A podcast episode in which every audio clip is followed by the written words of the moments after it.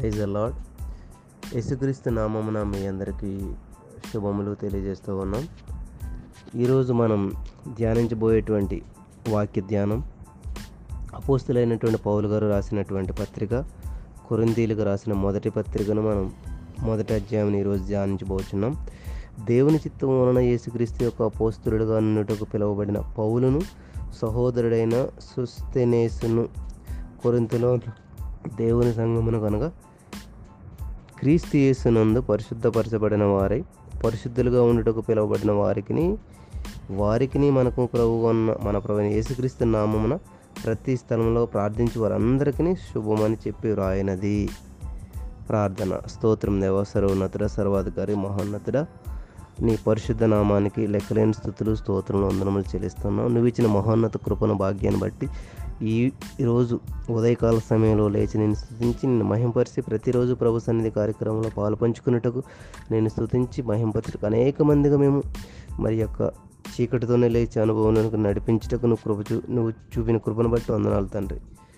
ఈరోజు వాక్య ధ్యానం చేయించుగా మరి నూతనంగా ప్రారంభించబడిన యొక్క కొరింథీ పత్రికను నీ యొక్క నామానికి మహిమార్థంగా వినిచిన వీళ్ళందరికీ ఆశీర్వాదకరంగా నడిపించి ఘనత, మహిమ, ప్రభావాలు మీరే మీ నామానికి తెచ్చుకొని మనం ఆ రక్షకుడు ప్రభావం యేసుక్రీస్తు అతి శ్రేష్టమైన మీకు బతిమాలు వేడుకొని ప్రార్థన చేసి పొందుకొని నమ్మ పరమ తండ్రి, ఆమేన్. ప్రభునందు ప్రియమైనటువంటి సహోదరి, స్నేహితుడా,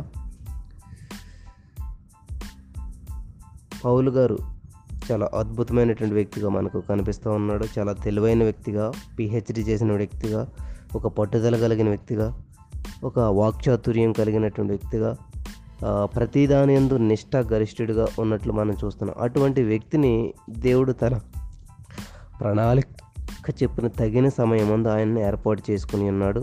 అంతవరకు క్రైస్తవులను హింసించిన వ్యక్తి క్రీస్తు కొరకు తన ప్రాణం ఇవ్వటానికి, క్రీస్తును పరిచయం చేయడానికి, క్రీస్తును గురించి స్వార్థ ప్రకటించడానికి తన జీవితాన్ని త్యాగంగా చేసి ఉన్నాడు. అటువంటి వ్యక్తి తనకున్నటువంటి శక్తి సామర్థ్యాలను, తెలివితేటలను సమస్తం ఉపయోగించి రాస్తున్నమాట. ఈ యొక్క పత్రికలో ఎప్పుడు కూడా దేవుని మహింపరచాలని ప్రతి మాట ఒక అద్భుతమైనటువంటి రీతిలో చాలా తెలివితేటలు కలిగినటువంటి వ్యక్తిగా పౌలు గారిని మనం చూస్తున్నాం. ఆయన మాటల్లో చాలా అర్థం ఉంటుంది. క్రీస్తు యేసునందు మీకు అనుగ్రహించబడిన దేవుని కృపను చూసి మీ విషయమై నా దేవుని ఎల్లప్పుడూ కృతజ్ఞతలు చెల్లించుచున్నాను. క్రీస్తును గూర్చిన సాక్ష్యం మీలో స్థిరపడినందున ఆయన యందు మీరు ప్రతి విషయంలోనూ, అనగా సమస్త ఉపదేశంలోను, సమస్త జ్ఞానములోను ఐశ్వర్యవంతులైరి.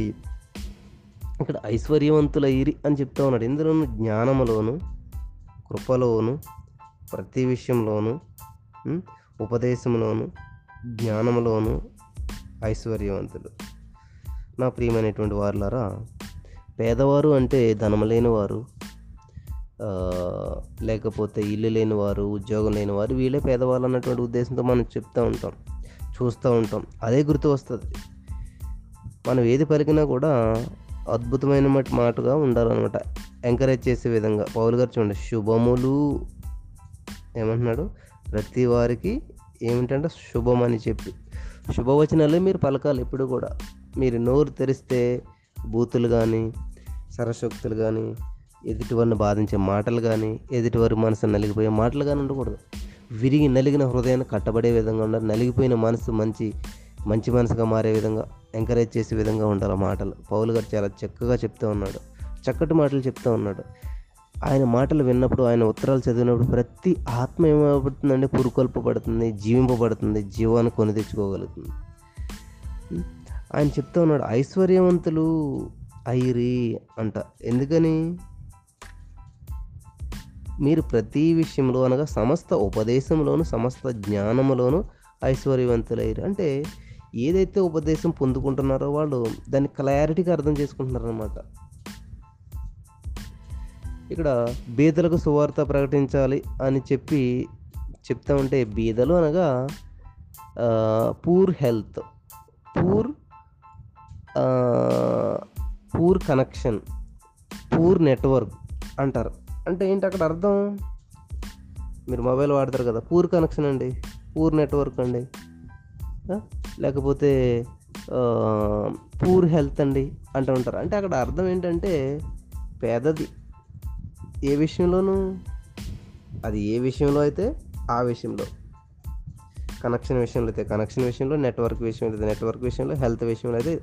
అంటే ఇక్కడ మనం బీదలకు సువార్త ప్రకటించవలసి ఉన్నది అని అంటే మనం ఏమనుకుంటాం అంటే అన్నం లేని వాళ్ళకి, ఇల్లు లేని వాళ్ళకి, ఉద్యోగం లేని వాళ్ళకి, ఎక్కడో ఊరి చివరున్న వాళ్ళు, పేదలు, తినటానికి కూడా తిండి లేనటువంటి వాళ్ళు, వాళ్ళే పేదగా వాళ్ళు అని అనుకుంటూ ఉంటారు. నా ప్రియమైనటువంటి వాళ్ళారా, నిజమైనటువంటి పేదలు ఎవరంటే సువార్త తెలియని వాళ్ళు, దేవుని గురించి అవగాహన లేని వాళ్ళు, ఆ విషయంలో పూర్మట వాళ్ళు, వాళ్ళని పేదవాళ్ళు అంటారు. ఇప్పుడు చూడండి, కొంతమంది కొన్ని కొన్ని విషయాల్లో పూర్ ఉంటారన్నమాట, అంటే అవగాహన ఉండదు వాళ్ళకి. మీకు ఫర్ ఎగ్జాంపుల్ మీరు చదువుకుంటున్నది ఎంపీసీ గ్రూప్ అనుకోండి, హిస్టరీ గురించి అంతా పూర్ ఉంటారు, మీరు అవగాహన ఉండదు. లేకపోతే మీరు టైలరింగ్లో చేస్తున్నారనుకోండి, మీరు ఇంకొక ఏదైనా బ్యూటీ పార్లర్ల విషయంలో లేకపోతే ఆ విషయంలో మీరు పూర్ ఉంటారు. ఎందుకంటే ఏ పని చేస్తున్నామో ఆ పని పట్ల అవగాహన ఉంటుంది. సో మీకు బాగా అర్థమైందని అనుకుంటాను. కాబట్టి బీదలకు సువార్త ప్రకటించవలసినటువంటి భారం నా మీద ఉన్నదని అంటే, బీదలు అనగా ఎవరైతే దేవుణ్ణి తెలుసుకొనకుండా, అసలు ఆ మాట వినకుండా ఇంతవరకు జీవిస్తూ ఉన్నారో, జ్ఞానం లేకుండా, దేవుని వాక్యాన్ని విని కూడా దాన్ని అర్థం చేసుకోకుండా, దేవుని వాక్యం పట్ల ఒక విధమైనటువంటి భావం లేకుండా జీవిస్తూ ఉంటారు చూడండి, వాళ్ళను పేదవాళ్ళు అంటారు అన్నమాట. ఈరోజు నేను వాక్యం వినిచిన వారిలో చాలామంది పేదవారు ఉన్నారు. ఎవరు చెప్తే వాక్యం వినేస్తూ ఉంటారు, ఏ పాస్టర్ గారు చెప్తే దేవుడు నాతో మాట్లాడాడని చెప్పేసి ఆ వాక్యానుసారంగా నడిచేస్తూ ఉంటారు. ఈ రోజుల్లో వాక్యాలు చూసినట్లయితే దైవసేవకులు చెప్తున్నవి ఒక్కో దైవసేవకుడు ఒకలా చెప్తాడు. ఒక ఆయన స్వస్థతలు ఇప్పుడు లేవు అప్పుడే ఉన్నాయి అని చెప్తాడు. ఒక ఆయన ఏమంటాడంటే స్వస్థతలు ఇప్పుడు కూడా ఉన్నాయంటుంటాడు. ఒక ఆయనేమో ప్రార్థన చేసుకున్నప్పుడే స్వస్థత వస్తుంది అంటుంటాడు. ఒక ఇట్లాగా ఒక ఆయన ఏమో సాక్ష్యం చెప్పవచ్చు అంటారు, ఒకరేమో సాక్ష్యం చెప్పకూడదు అంటారు, ఒక ఆయన ఏమో స్త్రీలు ముసుగేసుకోవాలంటారు, ఒక ఆయన ముసుగేసుకోకూడదు అంటారు, ఒకళ్ళు స్త్రీలు అసలే స్టేజ్ ఎక్కకూడదు అంటారు, ఒకళ్ళేమో స్త్రీలు సంఘంలో మౌనంగా ఉండాలంటారు. ఇటువంటి కన్ఫ్యూజన్లో ఉన్నప్పుడు మనం ఏం చేస్తారంటే చాలామంది అక్కడ అది వింటారు, ఆహా ఇది నిజమే కావాలి, స్త్రీలు మాట్లాడకూడదు అంటారు. ఇక్కడికి వచ్చాక స్త్రీలు మాట్లాడవచ్చు, దేవునికి మహింపరచవచ్చు అంటే ఇక్కడ. కాబట్టి కన్ఫ్యూజన్లో మీరు ఏది వెళ్ళాలి ఏది వెళ్ళకూడదు అనేటువంటి ఆలోచనలో సందిగ్ధమై దేవుని స్తుతించడం మాత్రం మానివేయకండి. నేను ఒకటి చెప్పగలను ప్రేమంటే వాళ్ళరా, ఇక్కడ చూడండి అపోస్తలుడైన పౌలు గారు అంటే శుభసూచకంగా ఉంటుంది ఏదైనా కూడాను. ఏ దైవిక సేవకుడు చెప్పినా కూడా అది దైవికమైనదా కాదని నువ్వు తెలుసుకోవడం ఏంటంటే, దేవునికి నేను దగ్గర చేసేదిగా ఉంటుంది, దేవునికి నేను మహింపరిచే వ్యక్తిగా మార్చేదిగా ఉంటుంది ఏ వ్యక్తి చెప్పినా కానీ. అంతేగాని దేవునికి దూరం చేసేసి నేను మౌనంగా కూర్చో, నువ్వు అసలు మాట్లాడకూడదు, ఇట్లా చెప్పేది ఏది కూడా. ఏ విషయంలో నోరు మూసుకోవాలి? దేవునికి వ్యతిరేకమైనటువంటి మాటలు మాట్లాడటంలో, నీ సహోదరుని నువ్వు నిందించడంలో, నీ సహోదరుని నువ్వు బాధించడంలో, ఈ విషయంలో నోరు మూసుకూర్చోవాలి. అంతేగాని సాక్ష్యం చెప్పకుండా నోరు మూసుకూర్చోవటమో, లేకపోతే వాక్యం చెప్పకుండా నోరు మూసుకూర్చోవటమో, లేకపోతే దేవుని స్తుతించకుండా నోరు మూసుకూర్చోవటమో ఈ విషయాల్లో కాదు. కాబట్టి మనం గతంలో ధ్యానించి ఏది విడిచిపెట్టాలో ఏది విడిచిపెట్టకూడదు, ఏ విషయంలో నోరు మనం పెదాలు మూసుకోవాలి, ఏ విషయంలో మనం నోరు బాగా తెరవాలి అన్నది చాలా అద్భుతమైనటువంటి విషయాలు మనం ధ్యానించున్నాం గతంలో. కాబట్టి ఇక్కడ నేర్చుకోవాల్సింది మీరు ఏంటంటే ఐశ్వర్యవంతులై ఉండాలంటే ఉపదేశంలోను సమస్త జ్ఞానంలోను. ఇది జ్ఞానం విషయంలో ఐశ్వర్యవంతులు కావాలి మీరు. అంతేగాని మంచి ఇల్లు, మంచి బంగ్లా, లేకపోతే మంచి కారు, ఇది అది సంపాదించుకొని జ్ఞానం లేకపోతే ఏమవుతుంది? ఆలోచన చేయండి. మన ప్రభువైన యేసుక్రీస్తు దినమందు మీరు నిరపరాధులై ఉండుట అంతమునకు ఆయన మిమ్మల్ని స్థిరపరచును. హల్లెలూయా, దేవునికి స్తోత్రం. 10వ వచనం, సహోదరుడా మీరందరూ ఏకభావంతో మాట్లాడవాలని మీరు కక్షలు లేక ఏక మనస్సుతోనూ ఏక తాత్పర్యంతోనూ మీరు సన్నద్ధులై ఉండవలనని మన ప్రభువైన యేసుక్రీస్తు పేరిట మిమ్మల్ని వేడుకొనిచున్నాను. వాక్యం వినిచినటువంటి మీలో ఏకభావం ఉన్నదా? మీలో కక్షలు ఉన్నాయా? మీరు మాట్లాడుతున్న మాట ప్రభువుకి మహిమార్థంగా ఉంటుందా? ఏక మనసు కలిగి ఉంటున్నారా? ప్రభు అయిన యేసుక్రీస్తు పేరిట మిమ్మల్ని వేడుకొనిచున్నాను. నేను కూడా ఈ రోజున పౌలు గారు వెళ్ళి మిమ్మల్ని అందరం వేడుకొనిచున్నాను. వాక్యం వినిచిన వారందరూ కూడా మీ సహోదరుల పట్ల మీరు ఏకభావం కలిగి ఉన్నారా? వారు మిమ్మల్ని హింసించినా దూషించినప్పటికీ కూడా,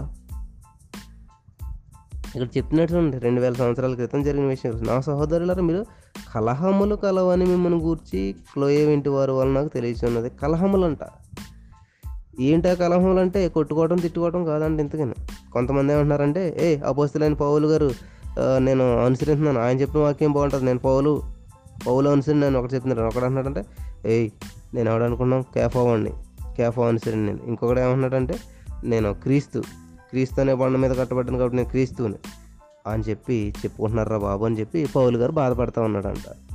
అందుకని పౌలు గారు మాట అంటున్నాడు, క్రీస్తు ఆయన విభజించబడ్డా, ముక్కలు ముక్కలు అయిపోయాడా, పౌలు మీ కొరకు ఏమైనా చనిపోయాడా, పౌలు మీ కొరకు ఏమైనా సిలువ వేయబడ్డారా, పౌలు వాడేంటి పొద్దున్నదా మీకు అసలని, నా నామను మీరు ఏమన్నా రక్షణ పొందారా, బాప్తిసం పొందారా? నేను ఎవరికి బాప్తిసం ఇవ్వలేదు, కొంతమందికి ఇచ్చాను. క్రిస్పు గాయకు మళ్ళీ స్థాపనాలు ఇంటి వాళ్ళకి బాప్తిసం ఇచ్చాను తప్ప నేను ఎవరికి బాప్తిసం ఇవ్వలేదు. నన్ను బాప్తిసం ఇవ్వడానికి పిల్లలేదు. దేవుడు క్రీస్తు గురించినటువంటి ఆ యొక్క సువార్తను వ్యర్థం కాకుండా, క్రీస్తు సిలువ వ్యర్థం కాకుండా, నాకు ఈ మాట్లాడే అంత తెలివితేటలు లేకపోయినా కూడా నన్ను సువార్త ప్రకటించడానికి ఆయన నన్ను ఇంత గొప్ప తత్వశాస్త్ర ఎండి పిహెచ్డి చేసినటువంటి వ్యక్తి ఏమన్నా చూసారా, తనను తాను ఎలా తగ్గించుకుంటున్నాడు, వాక్చాతుర్యం లేకుండా సువార్తను ప్రకటించటకి. అసలు నాకు ఎలా చెప్పాలి ఏంటో తెలియదు ఈ సువార్త గురించి, కానీ నన్ను పిలిచాడు దేవుడు. సిలువను గూర్చిన వార్త నశించుచున్న వారికి వెర్రితనము కానీ రక్షించబడుచున్న మనకు దేవుని శక్తి. దేవుని వాక్యం వినిచినప్పుడు నీకు ఒక శక్తి అనేది వస్తుందా, ఒక బలం అనేది వస్తుందా, ఒక ఎనర్జీ అనేది వస్తుందా? లేకపోతే ఏదైనా వాక్యం విన్నప్పుడు నేను చెప్పాను గతంలో కూడా, ఏదన్నా మనం కూరగాయలు అమ్మేప్పుడు మనకి వస్తే మంచివి ఏరి తీసుకుంటాం, కూరగాయలు చెడ్డవి పాడేస్తూ ఉంటాం. ఈరోజున వాక్యాన్ని కూడా కూరగాయల్లో భావిస్తూ ఉన్నారు చాలామంది. ఏంటంటే మంచి వాక్యాలు అంటే ఏంటి, నువ్వు ఆశీర్వదించబడతావు, నువ్వు బలపడతావు, దేవుడు నువ్వు సహనంగా ఉన్నట్లయితే దేవుడు నిన్ను హెచ్చింతాడు, ఇది నాకు సంబంధించింది. నువ్వు దేవుని సన్నిధిలో నువ్వు సరి చేసుకోవాల్సింది ఉంది, నువ్వు ఎదుటివారి పట్ల ఎలాగున్నావు, నీ స్థితి ఎలాగున్నది, నిన్ను తగ్గించుకోగలుగుతున్నావా, నీ కోపాన్ని నువ్వు కంట్రోల్ చేసుకోగలుగుతున్నావా అని ఇటువంటి మాటలు మాట్లాడి, నువ్వు దేవుని సన్నిధిలో నీ ప్రవర్తన సరిగా లేదు, నువ్వు జీవిస్తున్న విధానం సరిగా లేదంటే అది కాదు, అది అట్లా జీవిస్తుంది, వాడు అట్లా జీవిస్తాడు, వాడికి సంబంధించిన వాక్యం ఇది, వాళ్ళు అసలు సరిగ్గా లేరు అని కాదు. ప్రతి వాక్యం కూడా నిన్ను అప్లై చేసుకోవాలి. అవును, నేను ఎక్కడైనా సరి చేసుకోవాల్సిన విషయం ఉందా, నేను సరిగా ఉన్నానా లేదా, సరిగా లేని విషయం ఎదుటోళ్ళకి అప్లై చేస్తాం, మనం సరిగా ఉన్న విషయం మనకు అప్లై చేసుకుంటూ ఉంటాం. దయచేసి గమనించండి ప్రియులారా, ఒకసారి భారతదేశానికి ఆర్థిక పరిస్థితి వచ్చి పడినప్పుడు బ్రదర్ డిజెఎస్ దినకరన్ గారు బ్రతికి ఉన్నటువంటి ఆ రోజుల్లో కొంతమంది వెళ్ళి, అయ్యా మీరు పెద్ద ప్రవక్తగా ఉన్నారు, దేవుడు మీకు ఏది మరుగు చేసి ఉంచడు, మరి భారతదేశానికి ఆర్థిక పరిస్థితి ఎందుకు వచ్చిందయ్యా అని అంటే, మరి మనమైతే ఏం చెప్తాం, ఎవడ ప్రార్థన చేయట్లేదండి, ఎవడ ఇష్టానుసారంగా వాడు జీవిస్తున్నాడండి, పాపం పెరిగిపోయిందండి, మనుషులు ఈ ఒకసారి చర్చిలో బాంబు పేలి చనిపోతే వాళ్ళు ఏమంటారు, వాళ్ళేం పాపం చేశారు, వాళ్ళేం దోషం చేశారు. చిన్న పసిపిల్లలు ఉన్నారు ఆ మందులను, సహోదరి సహోదరుడా, వాళ్ళేం పాపం చేశారు? దయచేసి నోరు ఉంది కదా అని మీ ఇష్టానుసారంగా మాట్లాడి మీరు దేవుని నామాన్ని అవమానపరిచే విధంగా మాట్లాడకండి. చనిపోయిన వారి పట్ల నువ్వు సానుభూతి చూపించు, అంత ఇష్టం లేకపోతే మాట్లాడి కూరుకో, ఆ విషయం ఎత్తకు.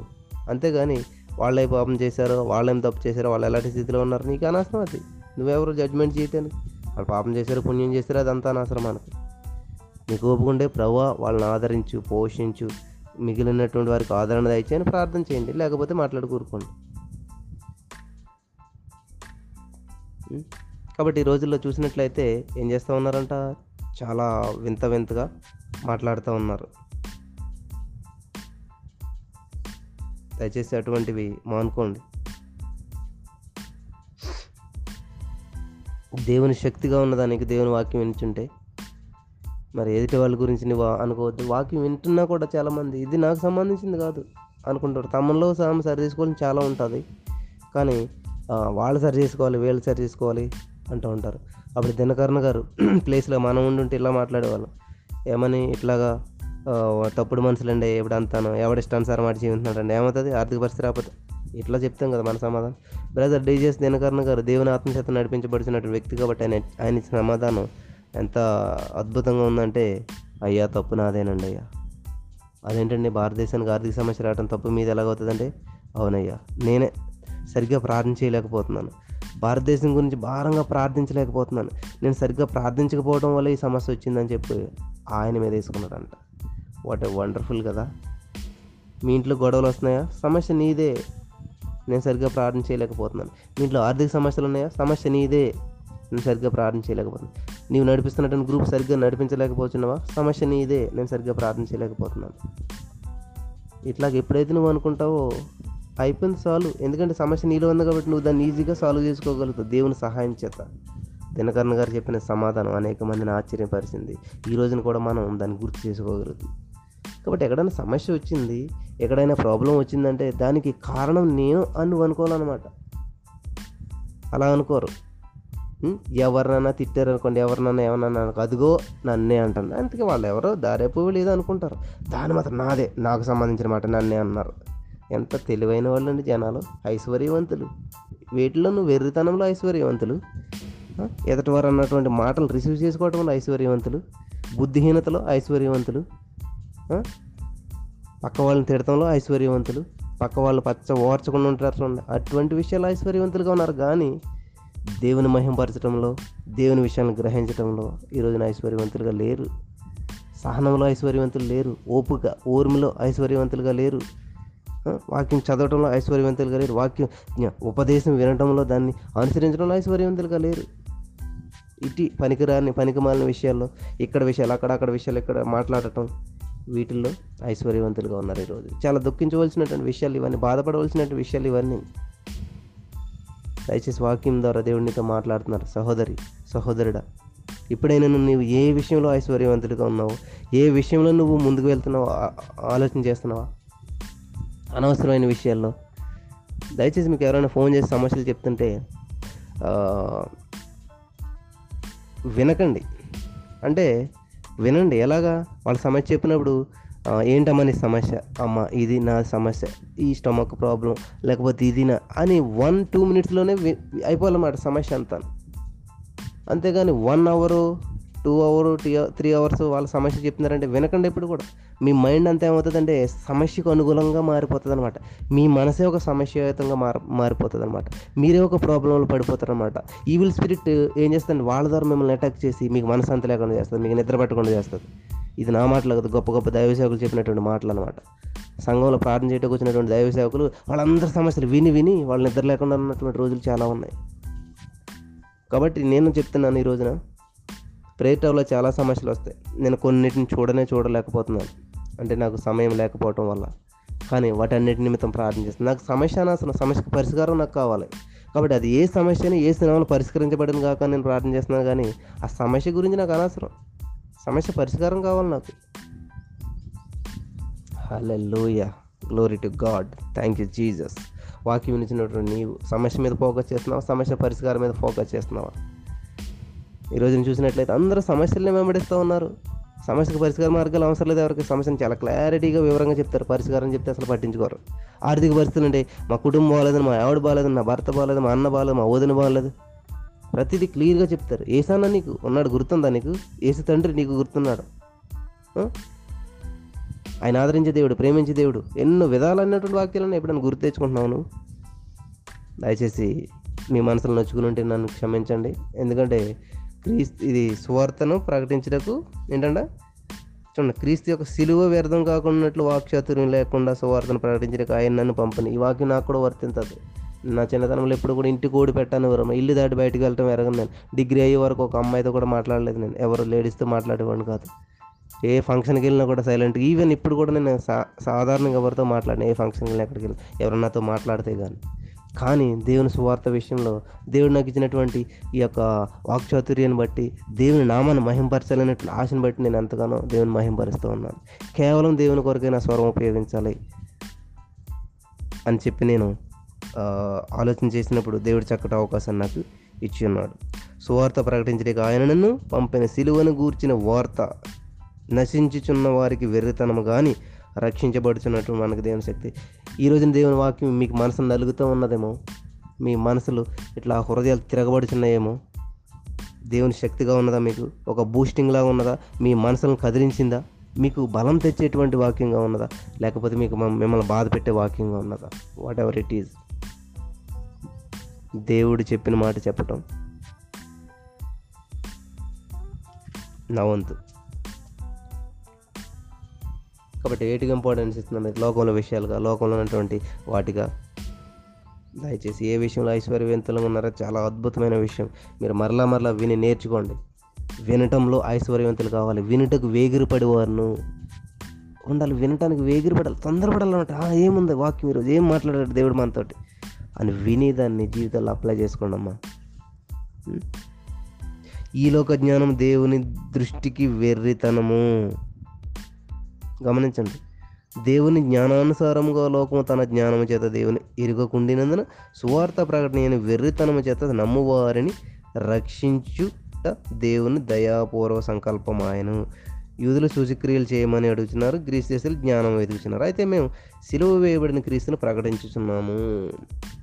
కొంతమంది జ్ఞానం కావాలంటే, కొంతమంది అద్భుతాలు కావాలి, కొంతమంది సూచిక్రియలు కావాలి. అద్భుతాలు లేవని నేను చెప్పను, అద్భుతాలు ఉన్నాయి. 2000 సంవత్సరాల క్రితం ఒక మాట చెప్పాడు దేవుడు, నిన్న నేడు నిరంతరం ఏకరీతిగా ఉన్నాడు దేవుడు. ఆ రోజున అద్భుతం చేసిన దేవుడు ఈ రోజున అద్భుతం చేయలేడా?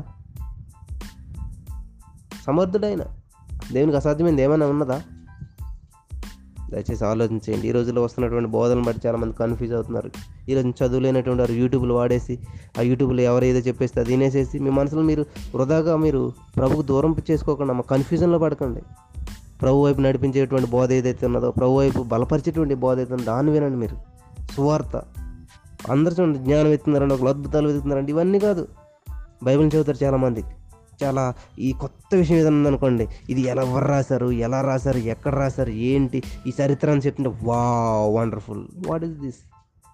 ఏం చేస్తాం? నీకు జ్ఞానం మంచిదే, బైబిల్ జ్ఞానం సంపాదించుకోవడం కరెక్టే, మంచిదే, నేను దాన్ని తప్పని నేను పట్టట్లేదు. నీవు అసలైన జ్ఞానం ఏంటంటే యేసుక్రీస్తు ప్రభువు 2000 సంవత్సరాల క్రితం భూలోక రాజ్యం వచ్చాడు, నీ కోసం నా కోసం చనిపోయి నీవు చేసిన తప్పులు అపరాధాలు నీలో ఉన్న పాప దోషమంతటిని కడిగివేసి నేను ఒక నీతిమంతునిగా నీతిమంతురాలుగా చేసి ఉన్నాడు. ఇది నువ్వు తెలుసుకోవాల్సినటువంటి విషయం. ఈ అధ్యాయంలో ఎన్ని అధ్యాయాలు ఉన్నాయి, ఎన్ని వచనాలు ఉన్నాయి, ఏ పక్కన ఏది ఉంది, ఇదంతా నీకు తెలుసుకుంటే చాలా మంచిది. కానీ దాన్ని తెలుసుకుని నువ్వు అసలు విషయాన్ని పక్కన పెట్టేయడం వల్ల ఉపయోగం లేదు. ఈరోజు బైబిల్ నాలెడ్జ్ చాలామంది, బైబిల్ 20-30 సార్లు చదివిన చాలామంది ఉన్నారు. కానీ కోపం చాలా ఉంటుంది, గర్వం చాలా ఉంటుంది, అహంకారం చాలా ఉంటుంది. What is this? What is the use? ప్రభునంద ప్రియులారా అడుగుతున్నాను నేను, దేవుడు అడగమంటున్నాడు, ఏంటి వాట్ యూజ్ ఏమైనా ఉందా మీకు? దయచేసి గమనించండి. ఒక తల్లి తన చంటి బిడ్డకు పాలిస్తా పక్క సహోదరితో కొట్లాడుతుంది. ఈ మీరు దయమైట్ సినిమా చూసినట్లయితే అందులో ఉంటుంది స్పష్టంగా. ఆమె ఏం చేస్తుందంటే ఆవేశంలో కరుస్తూ కోప్పడుతుంది. కోపంలో తన బిడ్డకి ఏమిస్తుందంటే పాలకు బదులు పాలలోంచి వెళ్ళవలసినటువంటి తన రొమ్ములోంచి ఏం వెళ్తాయంటే బ్లడ్ వెళ్తుంది అనమాట. అది చూసేసే వచ్చి అమ్మ అని చెప్పి ఆమెను తప్పించాడు. అది తప్పించకపోతే ఆమె చనిపోయింది. బ్లడ్ ఇచ్చేసేది పిల్ల, రక్తం తాగి చనిపోయింది.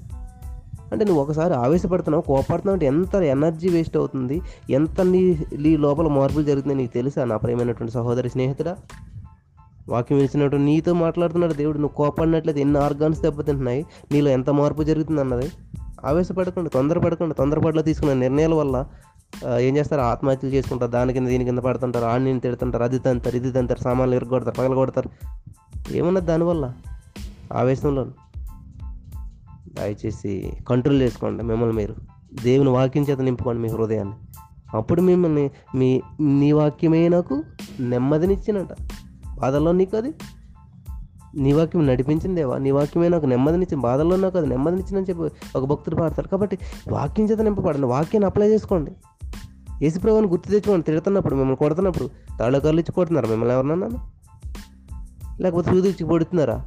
ఎంత బాధగా ఉందంటే వాళ్ళు మాట్లాడే మాటలు అంటుంటారు చాలామంది. ఎందుకని బాధ ఉంటుంది? ఎందుకని రిసీవ్ చేసుకుంటున్నారు మీరు? వాళ్ళ మాటలు ఎందుకని వింటున్నారు? తెలుస్తుంది కదా, ఓహో వీళ్ళు మాట్లాడేటట్టు, కాబట్టి మనం రిసీవ్ చేసుకోకూడదు. రాంగ్ పోస్ట్ వచ్చింది కాబట్టి ఇది మంద కాదని చెప్పి వదిలేసేయాలి. దయచేసి గమనించండి, దేవుని బలహీనత మనుషుల బలము కంటే బలమైనది. ఆయన మిమ్మల్ని క్షమించాడు, మిమ్మల్ని ప్రేమించాడు అంటే చాలామంది అంటుకుంటారు బలహీనుడండి ఆయన. నేను చాలా అంటే నాకు బ్లడ్ ఉంది, నాకు కోపం ఉంది, అన్నీ ఉంటాయి. ఎక్కడైనా గొడవలు జరుగుతున్నప్పుడు, ఈవెన్ మా ఇంట్లో చాలా ప్రాబ్లమ్స్ వస్తున్నప్పుడు ఎప్పుడు సైలెంట్గా ఉంటాను నేను.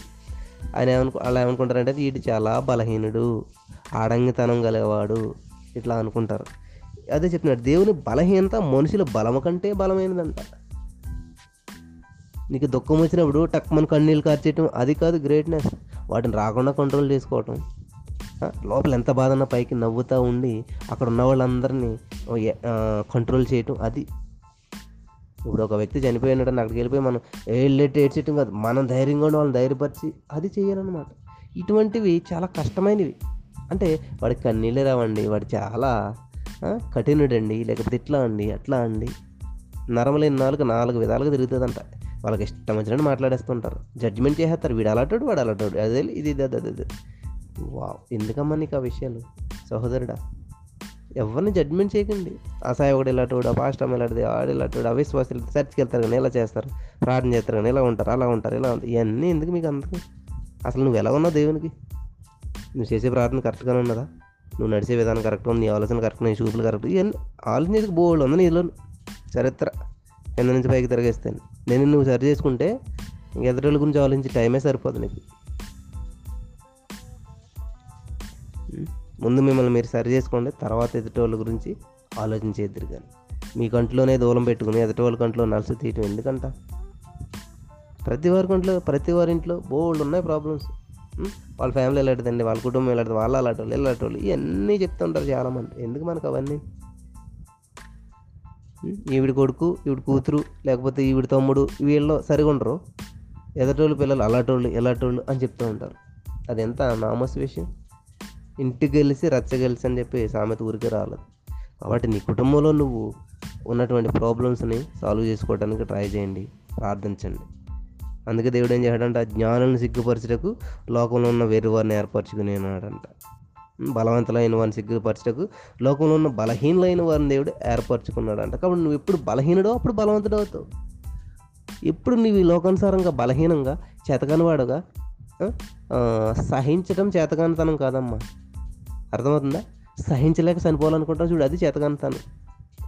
నీ మీద నిన్ను ఎవరైనా తిడుతున్నప్పుడు నువ్వు ఊరుకుండటం, ఊరుకున్నవాడు ఉత్తముడంట, ఊరకనే ఉన్నవాడు ఉత్తముడంట. వావ్! అంతేగాని ఓకే ఊరకలు వేసుకుంటూ వెళ్ళిపోతాడు చూడండి ముందుకి, అయ్యి రారా చూసుకుందాం, ఆడు కాదు ఉత్తముడు. రారా చూసుకుందామన్నా, నువ్వు పనికిమాలేడు అన్నా, నువ్వు పనికిమాలిదాను, ఎందుకు పనికిరావు, అలాంటిదాన్ని వెలాడదాన్ని పౌరుషం లేదా, చీముని ఎత్తలేదు అంటున్నా కూడా కంట్రోల్ చేసుకుని ఎవరైతే సైలెంట్గా ఊరుకుని ఉంటారు చూడండి, ఊరుకున్న వాళ్ళే ఉత్తములు అంట. అటువంటి ఉత్తమ గుణాలు మీలో ఉన్నాయా? అలా ఉన్నవాళ్ళు ఎవరంటే బలహీనులు. అలా బలహీనులైన వారిని దేవుడు ఏర్పరచుకుంటాడంట. బలహీనుడు అంటే బలం లేనివాడు కాదండి అని ఇక్కడ అర్థం. నీ సమస్యకి ఎంతటి, నిన్ను ఎంతటి సమస్య వచ్చినా కూడా నువ్వు అలా కదలకుండా ఉండటం, దాన్ని ఎదిరించకుండా ఉండటం, బలం లేనివాడిగా ఉండిపోవటం, అది బలహీనత అంటే. అంతేగాని రెచ్చిపోయి ఏదన్నా అంటే నేను ఊరుకోను, నన్ను ఎందుకు అనాలి, ఎవడో నన్ను అంటకు సరిపోవడం, ఇది కాదండి బలం అంటే. అది బలహీనత, అసలైన బలహీనత అదనమాట. నేను తాగకుండా ఉండలేను బ్రదరు, స్మోక్ చేయకుండా ఉండలేను, బూతులు తిట్టకుండా ఉండలేను, నా బలహీనత అంటారు. అటువంటి బలహీనలు దేవుడు వాడుకోడు. బలహీనత ఏంటంటే నిన్ను ఎవడు తిట్టినా, ఎవడేం చేసినా, ఏమి చేతగాని వాడిలాగా ఉండిపోతావు చూడండి, వాడు బలహీనుడు అంటే. అటువంటి బలహీనుని దేవుడు ఏం చేస్తాడంటే ఏర్పరచుకుని ఉన్నాడు. బలవంతులు ఉంటారు కదా ఈ లోకంలో, బలవంతులైన వారిని సిగ్గుపరచటం అంటే, నా బలం చూడు, నన్ను ఎవడనంటే ఊరుకోను, రండి చూసుకుందాం, లేకపోతే నేను ఎదురుకు వచ్చేస్తాడు చూడండి, వాడు బలవంతుడంట. అటువంటి బలవంతులైన వారిని సిగ్గుపరచటకు లోకంలో బలహీనులు. మీరు లోకంలో బలహీనులు అంటే ఏంటి? దెబ్బలాటలకు వెళ్ళరు, పోట్లాటలకు వెళ్ళరు, మిమ్మల్ని తిట్టిన వారిని తిట్టరు, మిమ్మల్ని అన్నవారిని అనరు, ఎవడేమన్నా కూడా అలా చేతకాని వారుగా ఉంటారు కదా బలహీనులుగా. అటువంటి బలహీనులు దేవుడు ఏర్పరచుకుంటాడంట. దేవునికి స్తోత్రం. కాబట్టి అతిశయించేవాడు ప్రభువును అందే అతిశయించవలను, అంత దేవుని దయ, నీకు ఇచ్చిన జ్ఞానమైన ఏదైనా. కాబట్టి దేవుని బట్టి అతిశయించాలి. చాలా అద్భుతమైన విషయాలు దేవుడు మాట్లాడాడు. మరలా వినండి, చాలా విషయాలు సరి చేసుకోవటానికి మీకు ఉపయోగపడతాయి. మరి ఏ విషయంలో తొందరపడతానో కలిగేసి ఎదుటి వాళ్ళని ఏమనేస్తున్నారు, తీర్చిచ్చేస్తున్నారు మీరు. దయచేసి ఆ విషయాలన్నీ మానుకోండి. వాక్యం వినేసి విడిచిపెట్టేయటం కాదు, అట్ని అప్లై చేయొచ్చు జీవితంలో, జీవితాలు మారిపోతాయి. స్తోత్రం దేవ, అద్భుతమైన విషయాలు మాట్లాడావు. ఏ విషయం వ్యర్థం కాకుండా ప్రతి హృదయంలోనికి వెళ్ళి నాటబడి ఫలించి అభివృద్ధి చెందినట్లు సహాయం చేయమని యేసు నామంలో నమ్మి పొందుకుని ప్రార్థిస్తున్నాం తండ్రి. ఆమేన్.